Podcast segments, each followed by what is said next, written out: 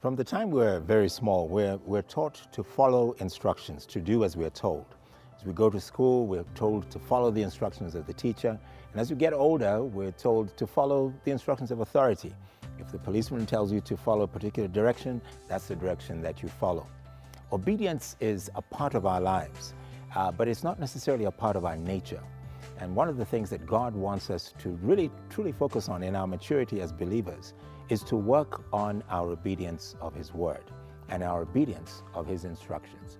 My name is Reverend Kwame Rubadiri. We're going to be discussing the subject of obedience in this series for the next few weeks, and the title is The Other Side of Obedience.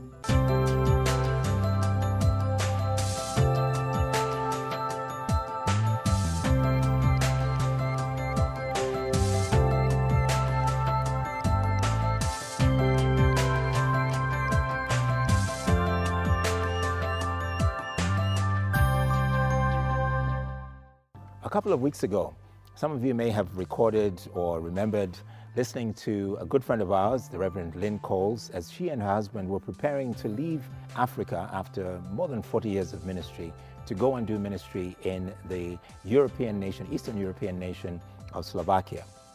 Now, Reverend Lynn preached a beautiful sermon to help us on a series uh, that we had started at our church.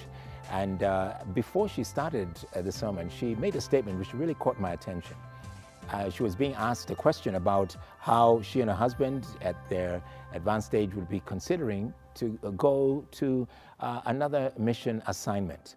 Uh, uh she is over 60 and he's over 70, just turned 70.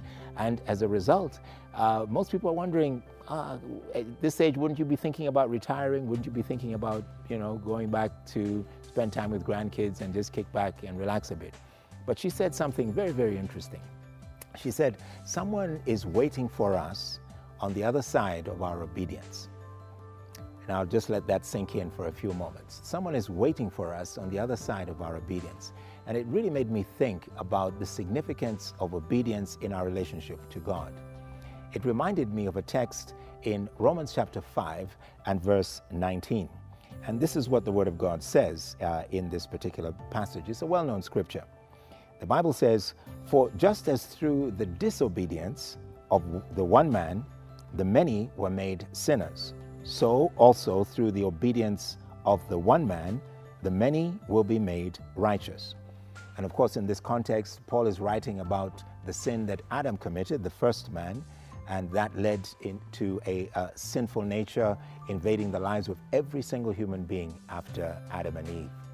And then he speaks of this other one man, and that man, of course, is the sinless Savior, our Lord and Savior Jesus Christ, who laid down his life in obedience to the direction of God so that we would experience the righteousness of God through Jesus Christ.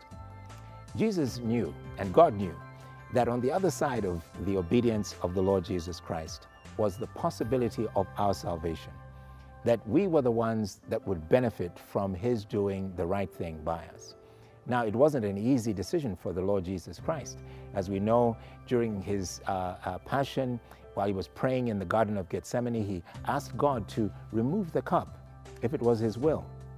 But then he himself said that, Lord, not my will, but yours be done. He was willing to obey the Father's will in order that we might experience salvation.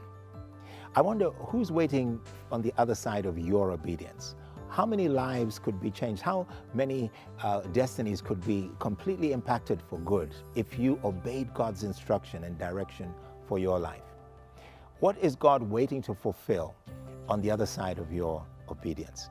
I truly believe that all of our purposes will be a result, the fulfillment of our purposes will be a result of the extent to which we obey God, the extent to which we do what He tells us to do, especially when He tells us to do it because we can delay obedience and think that, well, we're doing a good job, but God is often prompting us so that we might be immediate in our response to Him.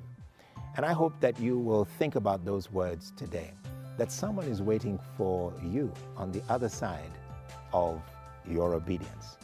What is God asking you to obey Him in? And maybe He's asked you many, many years ago, a long time ago.